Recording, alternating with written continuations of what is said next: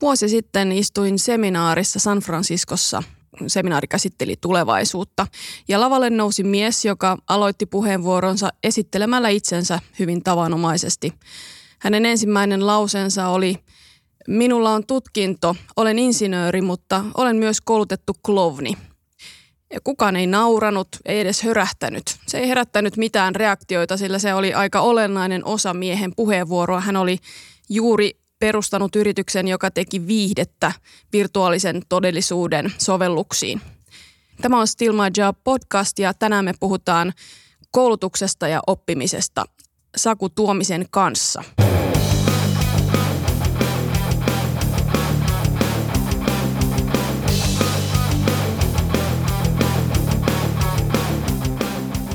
Saku, sä olet koulutusinnovaatioiden agentti, suurmestari ja olet juuri kirjoittanut toinen kirjoittaja koulukirjanimisessä teoksessa. Mutta en ole klouni. Et ole. Mitä tämä esimerkki kertoo sulle? No ei, mä, enemmän mun mielestä toi on niin kuin kuriositeetti, että jos käyttää samankaltaista tarinaa, niin musta se, mikä on paljon mielenkiintoisempaa, on se, että keskustelin yhden espoolaisen rehtorin kanssa. Ja, ja tota, hän kertoi tarinan siitä, että, että he oli puhunut koulussa, kertonut lapsille, että opiskelu auttaa. Opiskelu on tärkeää elämän näkökulmasta, koska sitä kautta saa paremmin työtä. Ja sitten se oli lapsi, joka sanoi, että mun molemmat vanhemmat on tohtoreita – ja molemmat on työttömiä. Ei se niitä ole kovin paljon auttanut. Ja se mun mielestä on mielenkiintoisempaa on se, että on semmoinen ajatus, että mitä pidempään opiskelet, mitä, mitä paremmassa koulussa opiskelet, sitä suurempi tavallaan oikeus sinulla on saada hyvin palkattua työtä. Ja tämä yhtälö on nykymaailmassa hajalla. Tämä itse asiassa liittyy siihen, että vähän myöhemmin muun otti yhteyttä ylioppilas, joka kysyi, että mitä, sähän tutkit työn tulevaisuutta, että kerros mulle, että mitä mun nyt pitää opiskella, hmm. että mulla on varmasti sitten töitä.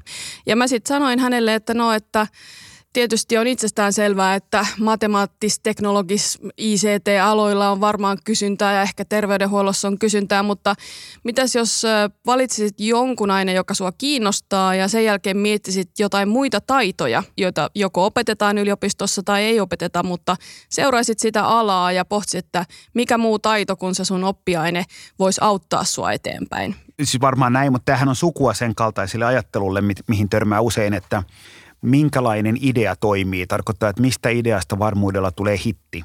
Tai, tai mä tunnen yhden ihmisen, joka pohtii paljon sitä, että hän haluaisi perustaa startupin, mutta mielellään semmoisen startupin, mistä varmasti tulee hyvä.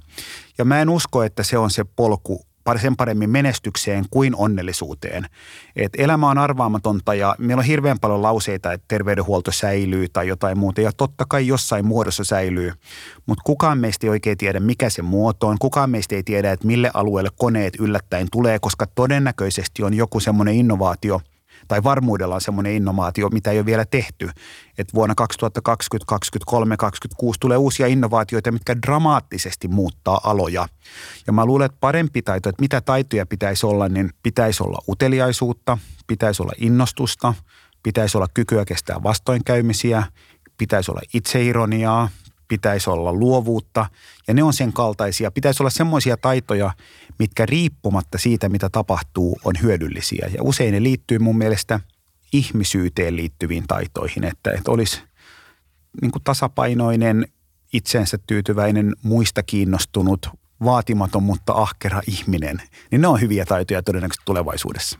Koulukirja teoksessa on kiinnostavia esimerkkejä siitä, miten tällaisia metataitoja, niin kuin luovuus ja kommunikaatio ja yhteistyötaidot, niin miten niitä voidaan kehittää konkreettisilla esimerkkeillä, mutta voidaanko mainitsemiasi itseironiaa ja, ja uteliaisuutta kehittää myös metodeilla koulussa? Toki kyllä se musta niin surullinen ajatus on se, että, että koulu ei voisi rohkaista ihmisiä uteliaisuuden polulle. Musta totta kai voi, kouluhan on hirveän paljon ikään kuin rakentunut sen kautta perinteinen koulu sellaiselle mallille, että keskeistä on ollut muistaa asiat ulkoa ja mielellään kritiikittä. Että on ollut tietty oppimäärä, missä on totuus ja mitä paremmin muistat ulkoa sen, mitä siinä luki, sitä parempi.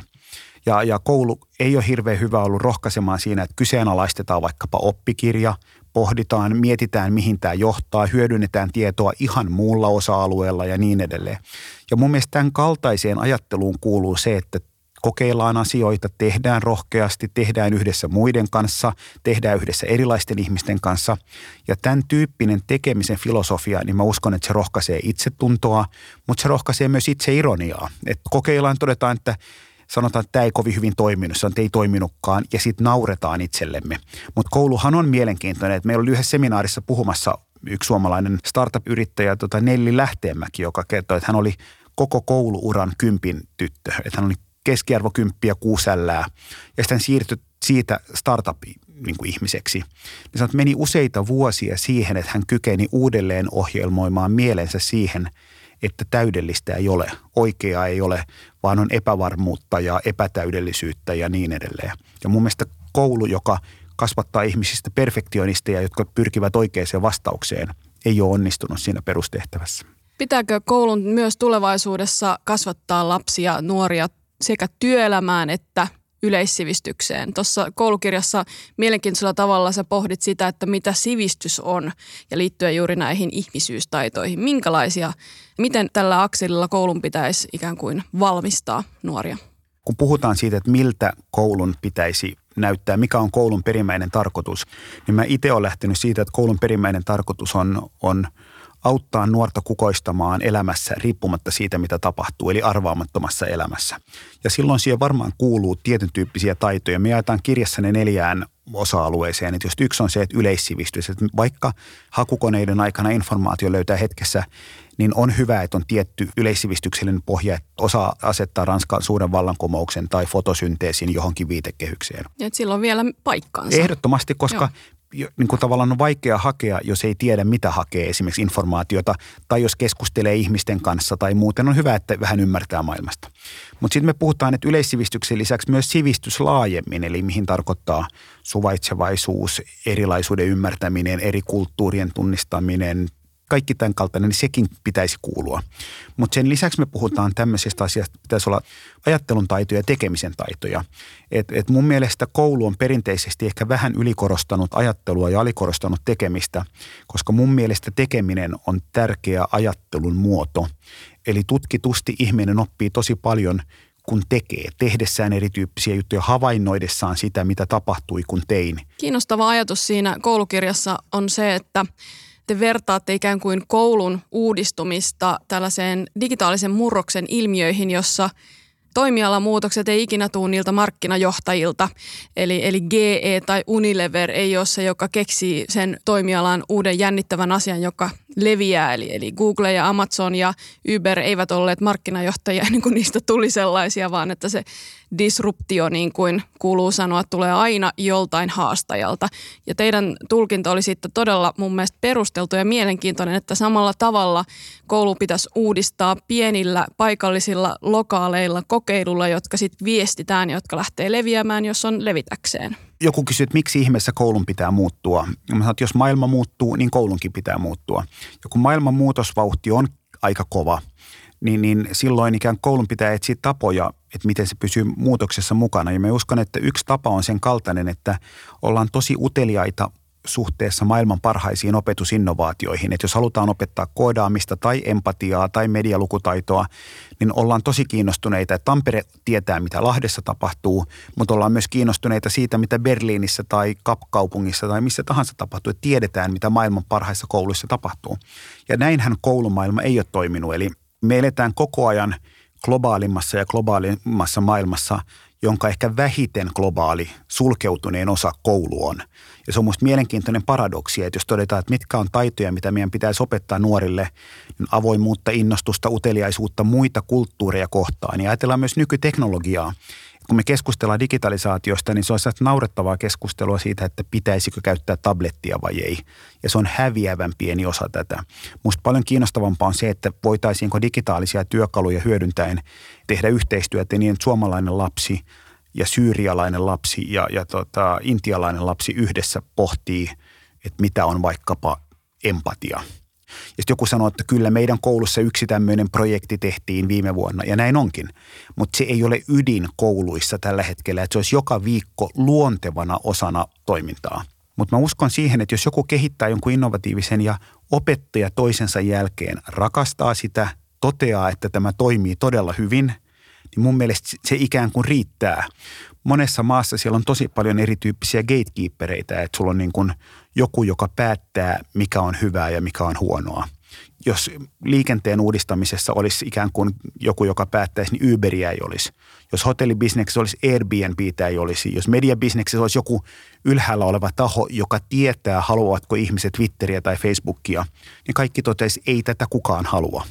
Mä ymmärrän hyvin, että koulu on tärkeää ja ei haluta sössiä lasten elämää. On tärkeää, että sitä tehdään suunnitelmallisesti, mutta samaan aikaan on olemassa innovaatioita, mitkä kykenisivät helposti parantamaan koulu ja ne puuttuu mun mielestä koulutuksesta. Tuossa kirjassa on valtava määrä todella kiinnostavia innovaatioita eli tapoja luoda uudenlaista hyödyllistä koulutusta ja, ja tota, monet niistä tapahtuu Suomessa myös. Mulla jäi mieleen Lappeenrannasta tällainen, mikä se olikaan, kaikki voidaan ratkaista Joo. idea, mikä se, mitä se toimii? No esimerkiksi Lappeenranta on tehnyt yhdeksän vuotta tällaista ikään kuin ongelmanratkaisukoulutusta kaikissa kouluissa tietoisesti, systemaattisesti, niin että jos tulee ongelma, niin aluksi todetaan, että mikä tämä ongelma on, voidaanko tätä ratkaista, onko meidän omassa toiminnassa jotain virhettä ja mennään ikään kuin, lähdetään siihen, että opetustoimi, sivistystoimi koittaa ratkaista ongelmia, rehtori koittaa ratkaista ongelmia, opettajat koittaa ratkaista ongelmia, koulun ruokalassa koitetaan ratkaista ongelmia. Että koko kaupungissa, kaikissa kouluissa ytimessä on ratkaisukeskeinen kulttuuri. Ja, ja ne, he ovat jalkauttaneet sen kaikkiin kouluihin ja tulokset on tosi hyviä. Ja tämä on maailman mittakaavassa ainutlaatusta. Ja nyt mielenkiintoinen kysymys että he on yhdeksän vuotta tehnyt tätä ja heillä on todella paljon osaamista tästä. Jos tästä puhuu Suomessa – niin juuri kukaan ei tiedä tästä mitään. Ja jos puhuu ulkomailla, kukaan ei ole kuullutkaan. Ja tämän kaltaisia haasteita on tosi, tosi paljon. Samalla tavalla kouluissa on esimerkiksi haasteita tällä hetkellä digitalisoinnin kanssa. Todetaan, että digitalisointi on vaikeaa, ei oikein tiedetä mikä toimii ja mikä ei. Ja juuri näin onkin. Mutta maailmassa on tosi paljon kaupunkeja, maita, kouluja, mitkä on kymmenen vuotta sitten tehnyt ison määrän näistä virheistä – Los Angeles teki digitalisointiprosessin, missä tehtiin isoja isoja virheitä. Siitä on tehty pitkä raportti, missä puretaan, mitkä ne ongelmat on. Ja hirveän moni niistä kohdista on täsmälleen sama, mitä Suomessa on tehty monessa. Ja ongelma on se, että kukaan ei ole lukenut sitä. Ja tämä ei ole Suomen ongelma, vaan tämä on koulumaailman ongelma. Kun puhutaan, että koulussa tärkeä on elinikäinen oppiminen, niin mä väitän, että koulu itse ei ole kovin hyvä systeeminä oppimaan siitä, mitä kouluissa ympäri maailman tapahtuu.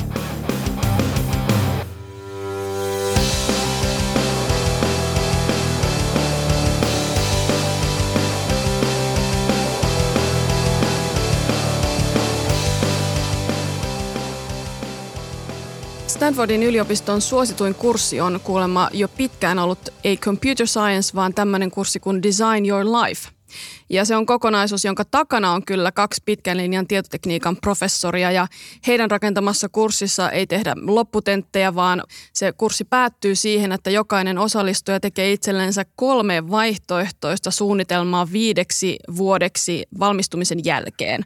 Ja sitä ennen tässä kurssissa se ei sitten perehtyvät design thinking metodilla todellisuuteen ja ihmisten ja yritysten tarpeisiin. Mitä, mitä mieltä sä olet tästä Design Your Life-kurssista? No monenlaisia ajatuksia. Varmaan ensimmäinen kysymys on se, että pitäisikö koulun antaa tietyn tyyppisiä elämänhallintaan, itsensä johtamiseen liittyviä taitoja, niin mun vastaus ehdottomasti, koska ne on tulevaisuudessa todella niin kuin koko ajan tärkeämpiä ja tärkeämpiä. Esimerkiksi, että jos eletään maailmassa, missä ihminen voi tehdä työtä missä tahansa, koska tahansa – niin ellei ihmisellä ole taitoja hallita itseään, niin se johtaa siihen, että ihminen tekee töitä kaikkialla koko ajan. Että millä tavalla kykenee ikään kuin sulkemaan, rauhoittumaan, tosi tärkeitä taitoja. Se sitten, että onko se ikään kuin tällainen vähän nörttimäinen lähestymistapa, missä koodaajat valitsee kolme hyvän elämän koodia ja antaa niille jotain ja tutkii jotain. Mä en ole ihan vakuuttunut siitä, että – onko toi kaikille ihmisille se paras tapa. Mutta ehdottomasti semmoisia niin kuin koulussa puhutaan enemmän. Mä tykkään sellaista tosi yksinkertaisista perusasioista, että koulussa puhutaan vaikkapa, että pitäisi olla itsearviointi, että nuori on hyvä pohtimaan, että minkälainen mä oon tällä hetkellä, mitä kohti mä haluan mennä ja kykenisi arvioimaan, että miten mä kehityin tänä aikana. Olisi vertaisarviointi, että naapurissa Vertti arvioi Mortin kehitystä ja niin juttelee keskenään tosi hyvä – ja tämän kaltaisia tietyn tyyppisiä niin kuin itse itsen arviointiin, tavoitteiden asetantaan, kasvamiseen, muiden, muiden arviointiin, niin nämä taidot on tosi tärkeitä. Ja mä pidän niitä niin kuin tärkeämpänä kuin tällainen design your life-malli, mikä mulle on vähän ylituotteistettu, mutta tuntematta niitä detaljeja, niin – musta oikean asian äärellä ollaan ehdottomasti siinäkin. Työmurroksen seuraus on lähes kaikkien tahojen mukaan se, että yhä useampi joutuu keksimään itsellensä ammatin. Et erimielisyyttä on siitä, että mitkä ammatit katoaa ja mitä tulee tilalle ja mikä on nettohävikki, mutta tämä joudut keksimään itsellesi uuden ammatin tai löytämään mahdollisuuksia, niin miten sellaista löytämiskykyä ja kuvittelukykyä sitten oikein voi kehittää? Jos sanotaan, että lähes kaikki on tota mieltä, niin mä en ole sitä mieltä. Että mä uskon, että, että tuollaiseen maailmaan ei olla menossa, että valtaosa ei joudu luomaan itselleen, vaan joku luo jotain uutta ja työllistää ihmisiä. Että mä uskon, että valtaosa tulee työllistetyiksi, mutta jos nyt joudut, niin, niin se on musta niin kuin, että joudut elämän aikana oppimaan uutta, joudut luomaan, niin musta se on jo perustavalla tavalla väärin lähtökohtaisesti, koska me voitaisiin ajatella, että saat luoda itsellesi, saat oppia. Ja se on musta tärkeintä, että ikään kuin tällaista uuden oppimista tai luomista ei nähdä huonona, vaan mahtavana, onpa upeeta, että, että saa kehittää jotain uutta. Mutta ehkä se on enemmän sen kaltainen, että ihminen oppisi näkemään elämässä – mahdollisuuksia. Että jos tapahtuu jotain yllättävää, voisi todeta, että tämä mitä olen tehnyt pitkään, tätä en jatka, mutta on paljon uusia mahdollisuuksia.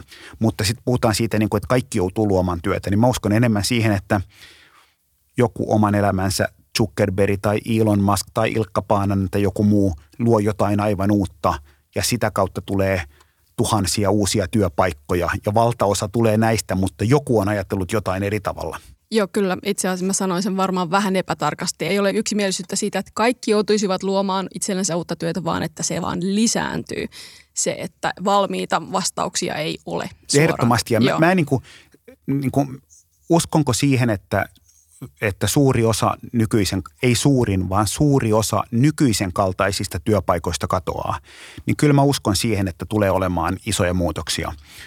Mutta se, että, että ikään kuin tulevaisuudessa vaikkapa olisi vähemmän työpaikkoja, niin siitä mä en ole ollenkaan vakuuttunut, koska mä uskon, että vaikkapa koneiden hyödyntäminen ja muuten, niin saattaa luoda aivan käsittämättömän hienoja uusia teollisuuden aloja, missä ikään kuin on valtavasti kiehtovia paikkoja. Mutta se vaatii sen, että ihmisillä on tietyn tyyppinen avoin mieli ja he ikään kuin haluaa opiskella uuden tyyppisiä asioita ja niin edelleen. Ja nyt esimerkiksi Ranskassa on tosi mielenkiintoisia kokeiluita, missä – kolmekymppisiä, nelikymppisiä, viisikymppisiä opetetaan koodaamaan. Olisiko luvut tällaisia, että oli viisikymppisiä ihmisiä, mitkä joutuivat työttömäksi, niin niistä kai kolme prosenttia työllistyi, että todella harva. Mutta ne kävi koodauskoulun, joka kesti puoli vuotta, niin, niin heistä 46 prosenttia sai töitä. Mahdollisuuksia on, mutta monelle se ajatus, että minäkö tässä vielä viisikymppisenä oppisin jotain uutta, niin se on niin kuin hankala ajatus. Academic Workhan Ruotsissa on tehnyt vähän samantyyppisen kokeilun, jota nyt myös Suomessa sovelto tekee. Eli, eli siinä on tällainen ohjelma, jossa koulutetaan kolmessa kuukaudessa koodariksi. Mutta entäs sitten Saku Tuominen, mistä tietää, mitä pitää ruveta opiskelemaan? Nyt puhutaan paljon elinikäisestä oppimisesta ja siitä joku on sanonut niin, että teollisessa maailmassa yritysten valtti oli tehokkuuden skaalaaminen ja nyt niiden valtion oppimisen skaalaaminen, mutta, mutta mistä tietää, mitä pitää oppia? Jälleen kerran se sana pitää, mitä mä inhoan ja puhutaan paljon niin kuin tällaista lifelong learning – olisiko parempi termi lifelong doing, eli se, että ei niin kuin opiskella, vaan että asenne olisi sen kaltainen, että halutaan tehdä uuden tyyppisiä asioita ja kun haluaa tehdä uuden tyyppisiä asioita, niin pitää opiskella. Eli ikään kuin tekeminen on se ja sitten opiskelu tulee, jotta voi tehdä. Eikä niin, että opiskellaan, opiskellaan, opiskellaan ja sen jälkeen oletetaan – että joku minut täältä hakee, vaan että olisi semmoinen ikään kuin mindset, että on kiva elämässä tehdä erityyppisiä asioita. Se, että mitä sitten pitäisi opiskella, niin varmaan sen kaltaista, mikä tuntuu kiinnostavalta ja missä on semmoinen olo, että tästä voi syntyä jotain järkevää ja hyvää. Tarkkailee itseään, on rehellinen, on avoin, on utelias, on innostunut – kokeilee erityyppisiä asioita, huomaa, että hän on ihan älyttömän kivaa. Koodaaminen, sä oot, minusta ei ole koodaajaksi, niin, niin on varmaan vaikea sanoa, jos ei ole ikinä kokeillut koodaamista. Että musta mielenkiintoinen juttu, jos kokeilee, ja kun on viikon opiskellut, niin toteaa, että tämä ei ole oma asia, vaan joku muu on oma asia. Et mä uskon tämmöiseen niin tekemiseen, tekemisen kautta oppimiseen, havainnointiin, kokeilemiseen ja sen tunnistamiseen, että mikä tuntuu omalta – ja siihen digitaalisessa maailmassa on aika runsaasti mahdollisuuksia. Tällainen työelämän murroksesta paljon kirjoittanut John Hagel on sanonut aika hyvin näin, että digitaaliseen murrokseen liittyy paradoksi. Toisaalta murros antaa yksilölle paljon valtaa, toisaalta yksilöt ja yritykset kokevat suunnatonta suorituspainetta. Kansalaiset epäilevät instituutioiden ja yritysten kykyä vastata murrokseen, mikä herättää kyynisyyttä ja ahdistusta. Toisaalta yksilön tai työntekijän on helpompi kuin koskaan ottaa aloite käsiinsä, hankkia uutta osaamista, perustaa yritys, haastaa suuria toimijoita. Ja tätä kutsutaan ilmiöksi nimeltä Power of One, yksilön voima. Mutta kuitenkin edellä kuvatut ahdistus ja pelko ja kyynisyys estävät monia ottamasta käyttöön niitä mahdollisuuksia, joita verkottunut globaali aikakausi tarjoaa. Saku Tuominen, mitä pitäisi tehdä ahdistukselle ja pelolle, joka kumpuaa ihmisistä tänä aikana? Niistä ei varmaan pääse eroon eikä pidäkään päästä eroon. Että mun mielestä ihminen, joka ei ahdistu tai pelkää mitään, niin todennäköisesti hänessä on jotain niin kuin vinossa, että kaikkien pelkää. Varmaan se kysymys on enemmän siitä, että millä tavalla ihminen oppii tulemaan nykyistä paremmin toimeen epävarmuuden, riittämättömyyden tunteen, fear of missing out tunteen ja, ja tällaisten asioiden niin kuin kanssa. Että kun mahdollisuudet on rajattomat, niin siitä tulee myös helposti monelle riittämättömyyden tunne. Ja nämä on just niitä taitoja mun mielestä, mihin pitäisi aika niin kuin varhain alkaa opettaa tavallaan siihen, että kuuntelee itseään, on luottavainen, on aika vahva olo siitä, että mitä kohti haluaa mennä ja niin edelleen. Jos on onnellinen omassa elämässään jollain tavalla, niin, niin se on varmaan paras tapa vähentää ahdistusta. Mutta jos on koko ajan onnet, onneton, niin pelkä miettii, että missä olisi parempaa. Monihan elää niin, että koittaa mennä sille alalle, missä varmuudella olisi jotain hyvää tapahtumassa. Mä koitan itse esimerkiksi elää ihan eri tavalla, että mä teen semmoisia asioita, mitä mä rakastan miettimättä, että mihin se johtaa, vaan koitan keskittyä siihen ikään kuin tekemiseen mahdollisimman paljon ja sen tekemisen laadun parantamiseen.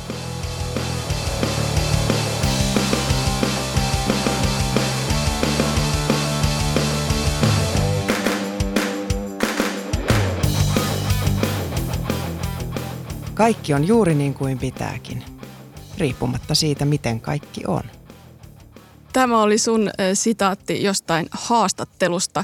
Liittyykö tämä siihen asenteeseen, elämän asenteeseen, mitä juuri äsken kuvasit? Siis mitä suurimmassa määrin. Eli mä oon niin kuin jollain tavalla, olen jo pitkään elänyt niin ja ajatellut niin, että kaikki on juuri niin kuin pitääkin. Kaikki on tosi hyvin. Tämä johtaa johonkin hyvään. Että ikään kuin – jos joku sanoo, että mitä ohjeita antaisi nuoremmalle itselle, mitä ei pitäisi tehdä ja muuten, niin se on haasteellista, koska mä uskon, että sen, niiden lainausmerkeissä virheiden kautta, mitä ihminen tekee, niin nehän on ne, minkä kautta me kasvamme. Ne on ne, minkä kautta me opimme. Ja sen takia mun mielestä mä koitan ajatella niin, että jos on joku hanke, mikä ei toimi sillä tavalla kuin oletettiin, niin mä oon todella innoissani ja kiitollinen, että onpa mahtavaa, että tämänkin asian opin. Mä en yritä ikään kuin kiistää sitä, että joskus harmittaa tai ahdistaa tai pelottaa tai harmittaa, että on olo, että olisi pitänyt tehdä eri tavalla. Mutta samaan aikaan mä koen, että tämä on tosi arvokas ja hieno kokemus. Tämä tarjoaa mulle tosi hienon mahdollisuuden kasvaa ja että ikään kuin mä koitan olla niin kuin sulkematta silmiä, koitan olla kiirehtimättä, vaan koitan mennä siitä ikään kuin epämukavuudesta läpi oppien rauhallisesti ja hyväksyen sen, että tähän tuli nyt tähän elämään tämmöinen kuukauden – alakuloisempi fiilis, koska selvästi tämä juttu, mitä mä olin kuvitellut, ei toiminut niin kuin halus. Mutta se ei tarkoita sitä, että kaikki on aina helppoa tai hienoa, vaan se tarkoittaa sitä, että kaikki on juuri niin kuin pitääkin. Ja sähän puhut nimenomaan myös työstä. Eli sekä työstä että muusta elämästä, kun kaikki on yhtä ja samaa elämää. Ja sillä yksilön suhde itseensä on tavallaan myös sitä suhdetta siihen työhön. Käyttäydymme töissä kuin pienet lapset – ja olemme henkisesti kuin peruskoululaisia. Kun vastaan tulee pienikin ongelma, ensimmäinen reaktio on valittaa ja huutaa esimiestä apuun, sen sijaan että ratkaisisimme ongelmat itse. Laitamme meileihimme cc esimiehen, mikä vastaa kouluaikojen opettajalle vietyä omenaa. Haluamme, että esimies näkee, kuinka ahkeria ja kilttejä me olemme olleet. Elinikäinen oppiminen ei ehkä tarkoita sitä, mitä sä tässä Saku Tuominen kuvasit kodin kuvalehteen kirjoittamassasi kolumnissa. Minkälainen on tulevaisuuden kestävä suhtautuminen työhön, joka, jossa ikään kuin muuttuvat tilanteet on osa sitä kaikkea? Se oli varmaan haastattelu eikä kolumni itse asiassa, Aha, okay. jonka oli kirjoitettu siihen muotoon. Ja ehkä nyt muuttaisin, että olemme kuin peruskoululaisia. Niin en sanoisi niin, koska peruskoulussa on paljon innostuneempi kuin monella työpaikalla se henki. Että kun, mutta joo, siis on tämmöinen tietytyyppinen valittaminen ja ikään kuin uhriutuminen on aika monella työpaikalla. Ja ikään kuin aikuiset ihmiset on sitä mieltä, että meidän palavereissa ei ole agendaa tai palaverit alkaa myöhässä tai ihmiset on kännykällä tai inboxit on täynnä tai muuten. Ja, ja se on asioita, että ottakaa nyt joku ryhti tähän touhuun ihmiset, että ikään kuin ratkaiskaa. Palaverissa, jos ei ole agendaa, niin sille aikuiset ihmiset voi tehdä tosi paljon.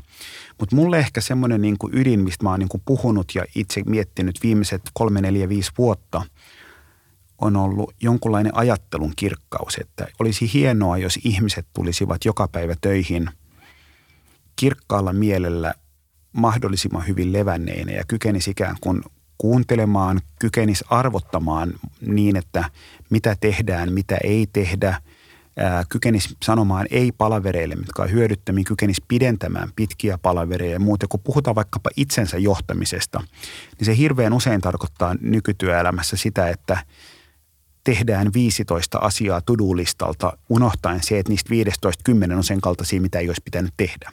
Ja mulle tietyllä tavalla ajattelun kirkkaus on se, että on uskallusta sanoa ei joillekin asioille ja uskallusta antaa tilaa semmoisille, mitkä on tosi hyödyllisiä.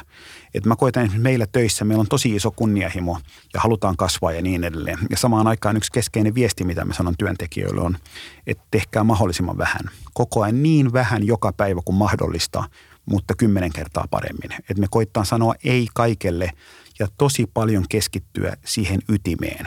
Mutta jotta me tunnistetaan, mikä se ydin on, niin pitää olla kirkas mieli, pitää olla levännyt, pitää olla aikaa niin kuin reflektoida, pitää olla aikaa pohtia ja, ja niin edelleen. Me olemme meillä töissä, niin lopetettu lähes kokonaan brainstorming, lopetettu postitlappujen liimaaminen, lopetettu ideointi ja lisätty keskustelun määrää. Et meillä saattaa olla niin kuin joka päivä tai joka viikko useampia kolmen tunnin keskusteluja siitä, mikä on olennaista. Ja sitten me koitan tunnistaa, että nämä on ne muutama asia – missä me halutaan olla maailman parhaita. Ja me keskustellaan, mitä se vaatii ja koitetaan tunnistaa semmoinen levollinen ydin, että jos me nämä muutama asia tehdään tosi tosi hyvin, päästään johonkin pitkälle. Hirveän moni sanoo, että tarvitsen aikaa ajatella. Mitä he tarkoittaa, kun ne sanoo, että olisi, olisi tavallaan aikaa ajatella monelta eri kantilta, aikaa ajatella laadukkaasti. Ja musta yksi sellaisia kesän suosikkilauseita oli se, että kun tämä FOMO, Fear of Missing Out – niin kuulemma nuorilla on tämän kääntöpuoli, mikä on jomo, joka on joy of missing out. Ja mä oon koittanut itse ikään kuin nauttia joka päivä niistä asioista, mitä me ei tehdä. Ja ehkä semmoinen toinen asia, mitä kohti mä koitan koko ajan mennä enemmän, on se, että Suomessa ihmiset kasvaa tällaiseen vastavirta-ajatteluun, että kaikki arvokas on aina vaikeaa, mennään läpi harmaan kiven ja, ja niin edelleen, pitää taistella, pitää olla sinnikäs. Mutta entä jos päinvastainen on totta? Et entä jos meidän pitäisi mennä kohti myötävirtaa? Entä jos meidän pitäisi tunnistaa, että tämä on selkeästi alue, mihin on nyt imua. Tämä on alue, mistä mä tykkään. Mä koitan töissä sanoa, että jos joku hanke, mikä päivästä toiseen tuntuu vaikealta, niin aiemmin mä oon ajatellut niin, että joo, mutta tehdään silti, niin kuin lisätään kierroksia.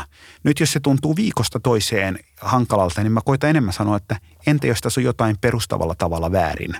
Ja me lopetetaan asioita helpommin kuin koskaan. Ja se on ollut ainakin toistaiseksi tosi hyvä, koska sen seurauksena me keskitytään niihin, milloin ikään kuin selkeä imu, selkeä kasvupotentiaali. Mutta sekin vaatii rohkeutta, se vaatii läsnäoloa, se vaatii kirkkautta. Tätä Still My Job-podcastia varten mä olin pyytänyt muutamia suomalaisia artisteja tekemään uusia versioita työaiheisista iskelmistä ja poppiiseistä.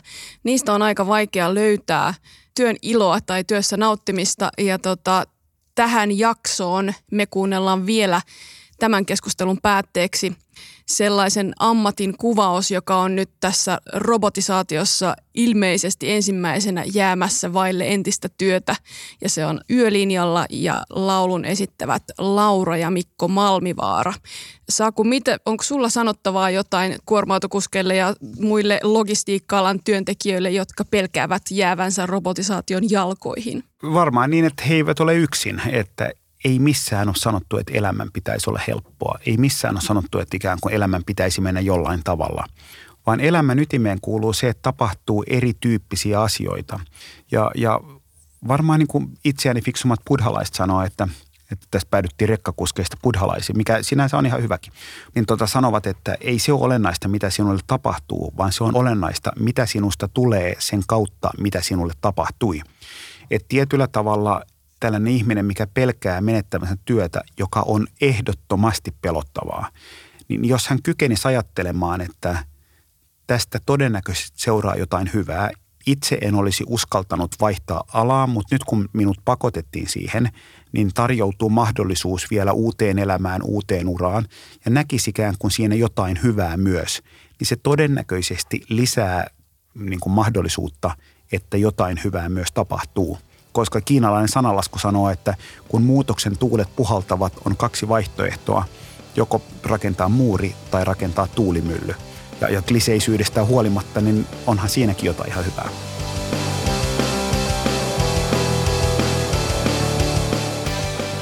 Kiitos, että kuuntelit.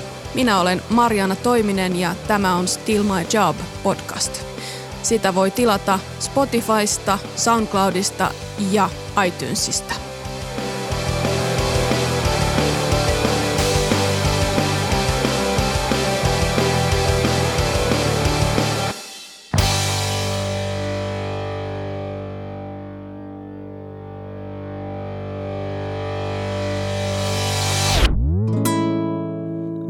Ajan aina öisin kiitolinjallain.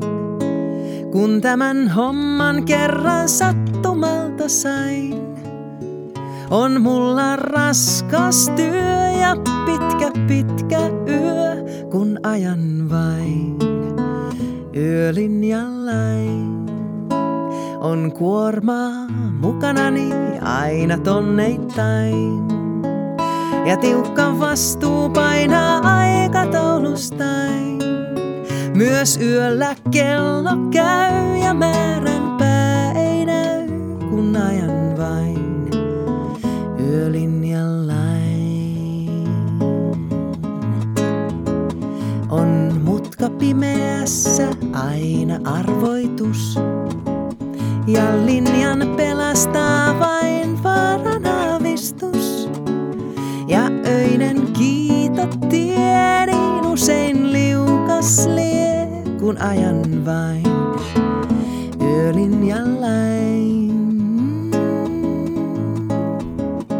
Mä silmin väsynein näen kylät nukkuvat. Ja valo kiilaa leikkaa öiset maisemat. Vaan kunhan kesä saa ja valoisaa on vaan, yölinjallain. Mä laulan vain yölinjallain. Laulan vain yölinjallain.